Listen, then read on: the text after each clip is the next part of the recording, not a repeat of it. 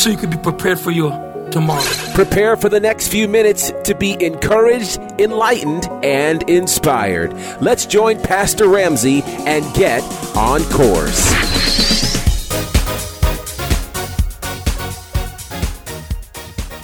In Numbers chapter 33, uh, we're going to sit in a minute, but I, want, I got to share this with you. The Bible says these are the journeys of the children of Israel. Journeys, plural, a moving forward, a shifting of assignment. God is taking them to different places. By definition, the word journeys means they're moving on, going from place to place. But the definition that I, the, that I like about this, or, or, or, the part I like about this definition rather, is that the word journeys mean we're not just moving, but we're moving on and going from place to place with a specific purpose in mind. Everyone say purpose. Yeah, some, God has something He wants us to do. And so the Bible says, uh, the, these are the journeys of the children of Israel, which went forth out of the land of Egypt with their armies under the hand of Moses and Aaron. Verse 2 says, And Moses wrote their goings out. And this is what we're emphasizing. He wrote, that, he wrote their goings out according to their journeys by the commandment of the Lord. What that means is God told him, I want you to document the progress you're going to make, but I only want you to make note of your leaving, not your coming. Your goings out are, are the things that define you. God understands, watch this now, the way you go out will always affect the way you come in. So I don't have to know how you come in if I know how you went out. I can tell you a lot about you coming into a situation. I can tell you if it's going to work or not if I watch the way you came out. And so we have to sometimes go back, we have to stop. The Bible says it, the, the inference here is that God orders our step, but He names our stops. The only places that God actually documented for the children of Israel was where He caused them to stop. Isn't it interesting that God can have you take a million steps, but He only take note of where you stopped? Because the work is done in the stopping places. Amen? In verse 3, it says this. Matter of fact, go back to verse 2. I didn't finish the end of it because he repeats himself. He said, and these are, the these are their journeys according to their goings out. Again, he says it, verse 3 And they departed Ramses in the first month of the 15th day of the first month. And on the morrow after the Passover, the children of Israel went out with an high hand in the sight of all the Egyptians. Verse 4 says, For the Egyptians buried all their firstborn. They were burying their dead, which the Lord had smitten among them. Upon their gods also had the Lord executed judgments. In verse 5, And the children of Israel removed from Ramses, pitched in Succoth. Uh, uh, they departed Succoth, pitched in Etham, which is at the edge of the wilderness. And the Bible says from Etham they went to a place called Pi-hahiroth, which is uh, before Baal, Zephon. Now this is interesting because uh, you're going to sit in a minute, but look at this word Baal um, Zephon. It means the Lord of the cold places. And what's interesting about this, I'm going to preach about this later on down the road, but, but while they were at Pi-hahiroth, God kept moving them in a circle. He was trying to confuse Pharaoh, but he didn't realize, well, he didn't know, but they, he was confusing them because they were coming to the Red Sea and they were turning, but he kept taking them up to Baal Zephon and then down to Migdal. Migdal, whenever God, God talked about destroying Egypt, he said, I will smite you from Migdal to Aswan. Migdal is the strength, that's the most powerful part of Egypt where the army was housed where their watchout towers were. And what God would do is he was parading his people up to the strongest part of Egypt or, or down to the strongest part rather, than up to the coldest part. He was sending a little message. They were seeing powers they couldn't defeat, and they were going into situations that were beyond their ability to, to handle. That's what it was called up in Baal Zephon in the north. And God would take him up and he'll bring him down. He kept doing this, and then finally he points them to the Red Sea, brings them to a place where they could not cross over without a miracle and could not go back without a conflict. And I suggest, I, I, I, I, suspect that you, some of you are in a place right now where you can't go forward without a miracle, and you can't go back without a conflict. Who am I talking to today? I want, I want to speak to you on this wise. You may be seated in the presence of the Lord.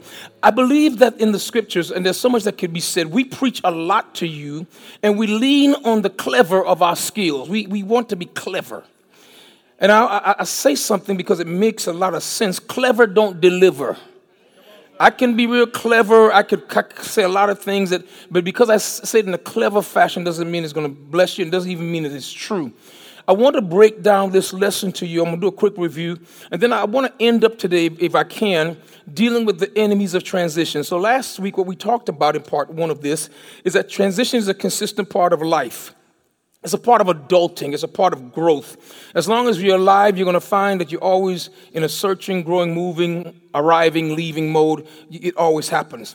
But then the, we learn that sometimes we transition in a group, sometimes we transition as a family or a team, but other times we have to transition alone. And when you transition alone, it's very difficult. The one thing that we can count on is that if we trust God, He will go with us, He will guide us, He, will be with us uh, until we get to the next stopping place in life. And we use the illustration by way of review of an elevator. When you are being, when you are going to an appointment, let's, let's say it's on the 20th floor, when you get on the elevator, not everyone is going to the same place because the place that God has for you may be unique. So He may have scheduled you for an appointment on the 20th floor, but people on the, on the elevator with you, it may be packed and you, you're accustomed to being in a situation where it's full, where there's a crowd.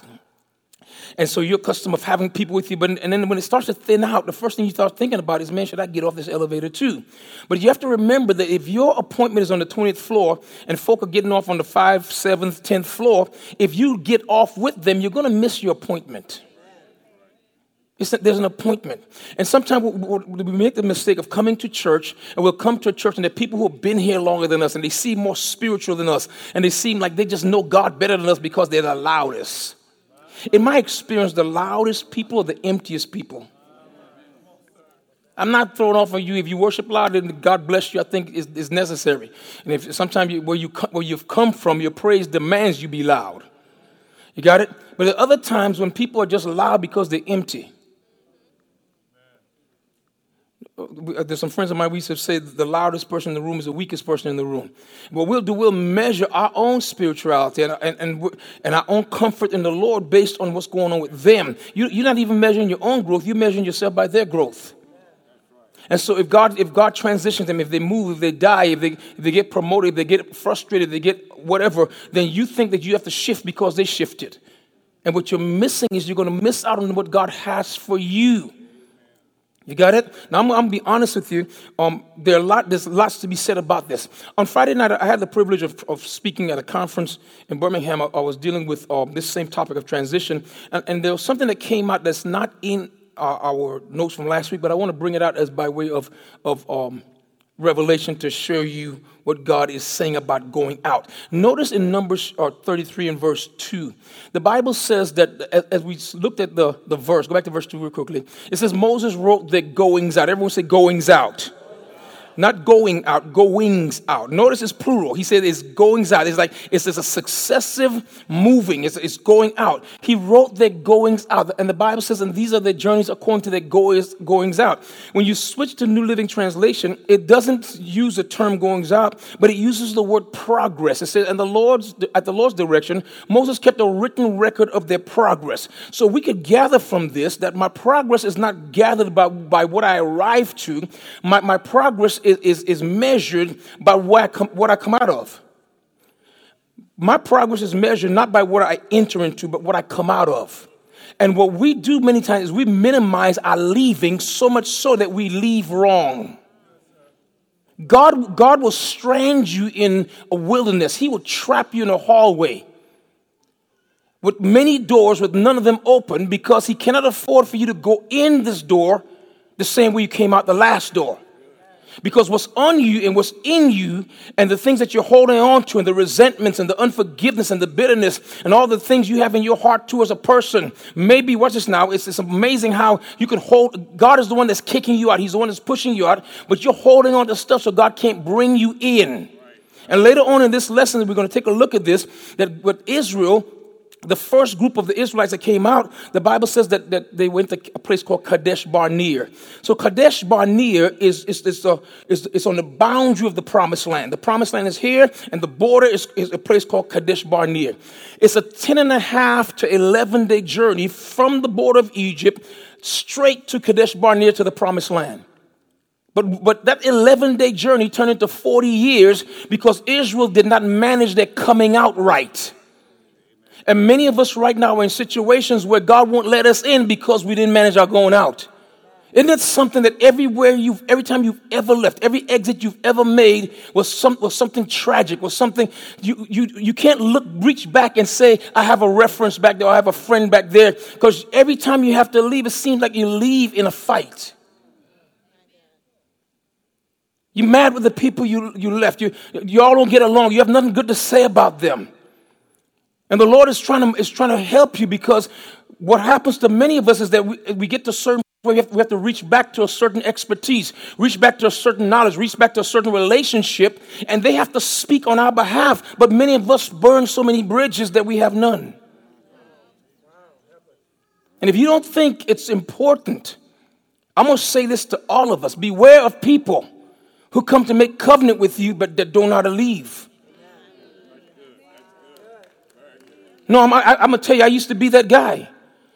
I told you last week, the Lord, through my father, taught me how to, how to survive and how to recover, but He never taught me how to quit. So I, never I didn't know how to make an exit, I didn't know how to leave.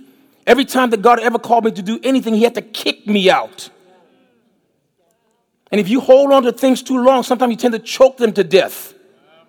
You got it? Now, this is critical for your understanding. This whole thing is about leaving. I, I brought out a scripture I brought out a scripture on Friday night that I want to share with you. It's in Genesis chapter 2. Give me verse 23, King James. I want to show this to you. God is now, in his creation, establishing the order. The book of Genesis is the book of beginnings. Um, there's the book of genetics, the book of genes. Um, it's seed that brings forth life. So the book of Genesis talks about all first things. Everybody say all first things. And what's critical about this is the Bible is showing God is giving direction to Adam, and he's setting up the order of marriage. At this time that God is speaking, and it, it, it, uh, it bears emphasis that at the time that he's speaking, the only two human beings in the earth are Adam and his wife Eve. Matter of fact, I want to go a step further and said Adam had just met his wife Eve. And the, the commentary, the Bible says, um, um, give me Genesis chapter 2, verse 23. Verse 23, please. Yes. And Adam said after he met Eve, This is now bone of my bones and flesh of my flesh. She shall be called woman because she was taken out of man. So he acknowledged now, through some supernatural insight or explanation from God, that the person that he's looking at came out of him. I'm not sure that he actually knew how it happened, but he knew that that had happened because God told him. But the next verse, it blows my mind. I don't know if this was Moses' commentary or something that God said, but I know that Moses couldn't know this unless God revealed it. He says, Therefore, why don't you read that loud with me? Ready? Read. Therefore shall a man leave his father and mother and shall cleave. Uh huh. And they. Isn't it interesting that the first thing that God says, the first commentary on marriage, which is the foundational covenant relationship in the earth. So when he's speaking on marriage now, he's speaking on covenant. He said, This is the, you, if I'm, I'm going to tell you how to come into a covenant. God is going to, God, now this is not for Adam, because God is Adam's father. So this is not for him. He's already, I mean, you know, what God said here doesn't apply to Adam. But God says to Adam, as you're setting the order for your offspring on how marriage works, He said, here's what you need to tell them. Therefore shall a man leave. The first thing God says about covenant is leaving. He doesn't talk about coming in. I can't wait to get married. I can't wait. And you, you don't realize it seems like every relationship gets to a certain point, it breaks off, it ends. Why? Because God is protecting you from something. Because many of us don't look at how we leave a thing or how the other person left the thing. We just want to come into it. Why would God mention leaving first? Because the revelation is if you don't leave properly, you can't cleave properly. He said, Pastor, what about, but you, you talking about me? I messed up. Well, no, sometimes you have to go back and clean up. You're leaving so you can strengthen your cleaving. But it's impossible to cleave to something if you have unfinished leaving business. Stay tuned for more of today's teaching with Pastor Hart Ramsey. Imagine being filled with a peace so deep that the world around you can't touch it. Pastor Hart Ramsey is on a mission to help believers understand what it means to have a healthy, prayer based relationship with God. He's doing that through his brand new book titled Seeking Answers Finding Rest Through Prayer. Prayer at first was a struggle because you know, it, it really takes faith to pray. You have to you have to trust that God is like a person, he's a real person, and that he's the one that invented the concept of prayer. In this book, you'll learn how to ensure your relationship with God is based on a new and improved covenant, which dangerous prayer habits to avoid, and what to do when prayer doesn't yield the answers you want. It's time to trust God enough to make your prayer life truly about Him. Yes. Pick up your copy of Seeking Answers Finding Rest Through Prayer from Hart Ramsey, available now at Amazon, iTunes, and wherever books are sold. Pick up the new release from Stellar Award nominees Hart Ramsey and the NCC Family Choir titled True Story, featuring the lead single It Is So.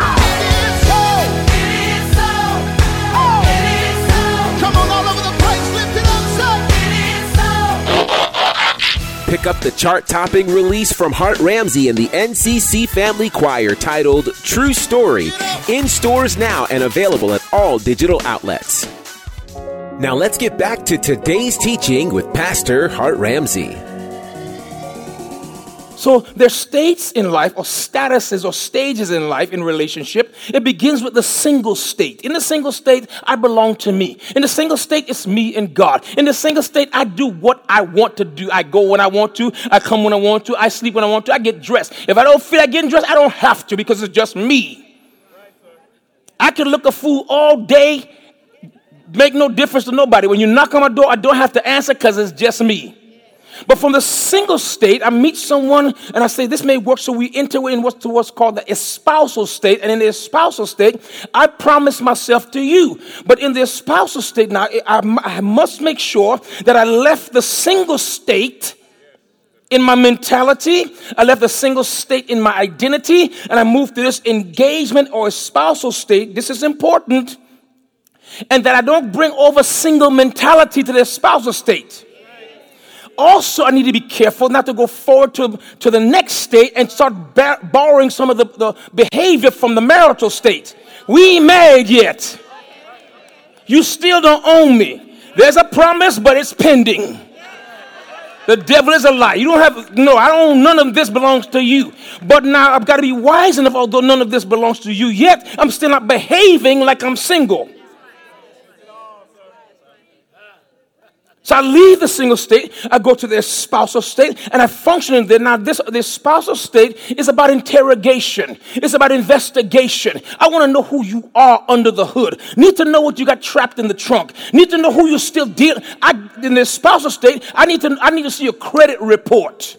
Amen. I need to know how you manage money. I, I need to understand what, what, let's talk about sex, intimacy. I don't believe in it. You're not the one. Because, wait, hold up, you laughing.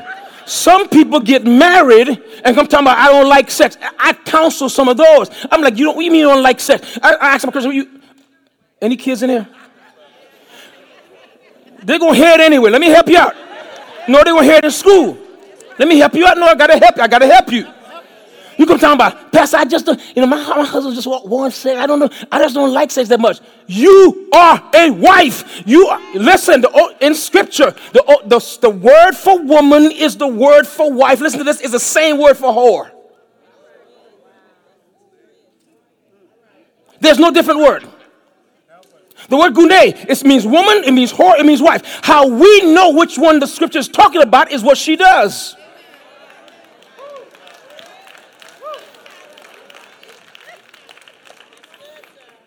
So the King James Bible will translate the single woman as a virgin, the married woman as a wife, and the loose woman as a harlot. But it's the same word. So in, when I'm transitioning, I got to keep in mind which, which activity goes with which stage. So I'd leave the single state, I go to the spousal state. It's not about that state is not about intimacy, it's about investigation, it's about interrogation. I want to know who you are. And don't think because you got on your knee and present a ring that when I found out some craziness, I won't bail back to the single state and wait until my change come.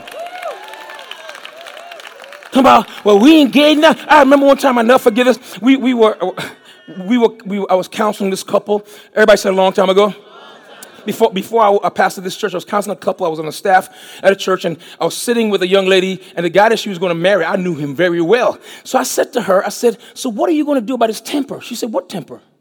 See, he's the nicest guy. So I said, We talking about the same guy? And she said, Yes. I said, What are you going to do about his temper? She said, Pastor, I don't know. I said, Okay. Time went along. I did all the counseling. I kept suggesting in the meeting. So how are you doing working on your challenge? He go, oh, I'm good. And she look at him. I said, you talked to her about it? He said, we had some talks. I said, Has he told you about his temper? He started to laugh. He said, you, you make it sound so bad. It's not temper, it's just I could be passionate about some things. And she said, Yeah, he talked to me about that. I'm thinking to myself, okay. The day before the wedding, we are at the wedding rehearsal and we're making some adjustments to different things, and he loses it. He said, This is my wedding too. It's not all about you, it's about me too, and you're gonna do what I say. And I go, there it is. She was freaked out. She, like, she couldn't talk. She started to cry. We calmed her, finished the rehearsal. Then I went to my office and I heard a little knock. It was her. I looked around, let her in, closed the door. I said, You okay? She said, uh-uh. I said, Sit down. She sat down. I said, I said, What, what, what, what happened? She said, She said, Pastor, oh my God, I can't marry. He's a monster. What am I going to do? I said, Okay, here's what we're going to do. You don't worry about it. I'm gonna make the calls. There's no wedding tomorrow. She said, No wedding tomorrow. She said, My friends are flying in for this.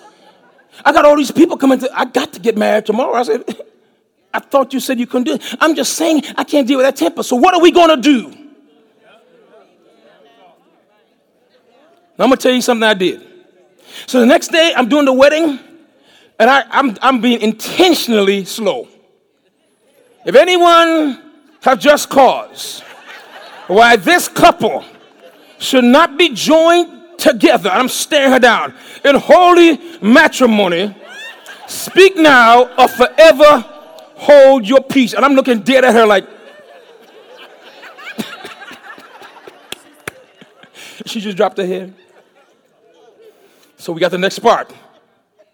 Do you take this man to be, I start adding words, to be your lawful wedded husband, to have and to hold? till death do us part forever. But no way out. No, no, no, I didn't do that. But I, I, had, I, I was right slow. And she looked at me and she nodded. She said, Yes. I said, Oh my God. Because what we don't understand is that, one, that, that in these states or, or these different stages of life, we have an option to make adjustments. So that she, she left the single, single state under the, a deception, comes into this spousal state, and now she's about to make the transition. Here's what happens. Right at this, where she's about to make the step, there was discovery. Because of pride and a false sense of obligation to the rest of us, she steps into the marital state dealing with a devil that she didn't know was there. It's funny how when that happens, though, the people staying on the outside that don't know the situation, when you get divorced, I just can't believe they got a divorce. He should be ashamed. She, they don't, you don't even know what they were dealing with. So watch this. So here's what the Lord says. When you're dealing with covenant, He says, going, your goings out have so much impact on your coming in. If you are engaged to someone that you can't be honest with, go back to the single state. You need someone that you can share, that you need to have a, a sensitive ear connected to a non judgmental heart. If you marry a judge, you will always be on trial.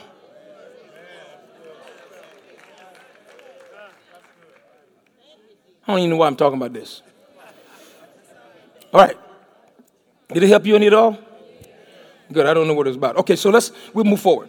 So we say change is always positional, but transition is always emotional.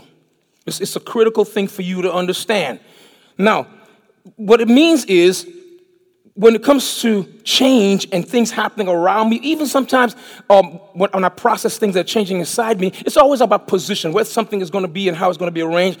But whenever you talk about transition, your emotions are always attached. It's emotional. And once something is emotional, anything that becomes emotional can become messy if you handle it improperly.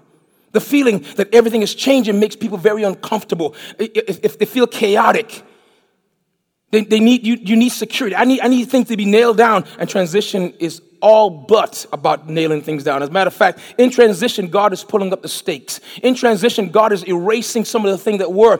When God gets ready to transition you as a person, I'm not talking about as a group, as a church, as a, as a, a, a team, I'm talking as a person, not even as a family, as a person. He will, un, he will unhinge you. And there will be, what it simply means is he will, he, everything that, that had you staked down, he's going to pull up. And you're going to feel, listen to this, a lack of control. What freaks people out is you are so accustomed of being in control of your destiny, accustomed of how much money came in, coming in, accustomed, and all of a sudden you have no control. Watch this. When I'm in a set position, after I trust God to get there, but after a while I get comfortable, and in my comfort, I don't trust God as much. What transition bothers me is that when God pulls up the stakes and I, I start to lose control, the comfort leaves. All of a sudden, I have to look to God he, because He's the most secure thing I have. And I feel like God has left me because I've left Him. And really, He hasn't. Many transitions are birthed out of the fact that God is trying to get your attention again.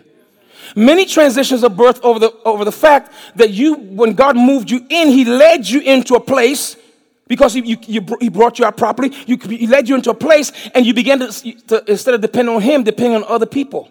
You change gods in the middle of the whole thing. So he begins to move you again and reestablish for you that no Baal is God, he's God. He's the Lord of everything in your life. All that you are, he made you. All that you have, he gave you. Am I helping you today? All right, so I want to do some, I want, I want to skip through some things. I, I want to give you three points that I mentioned last week.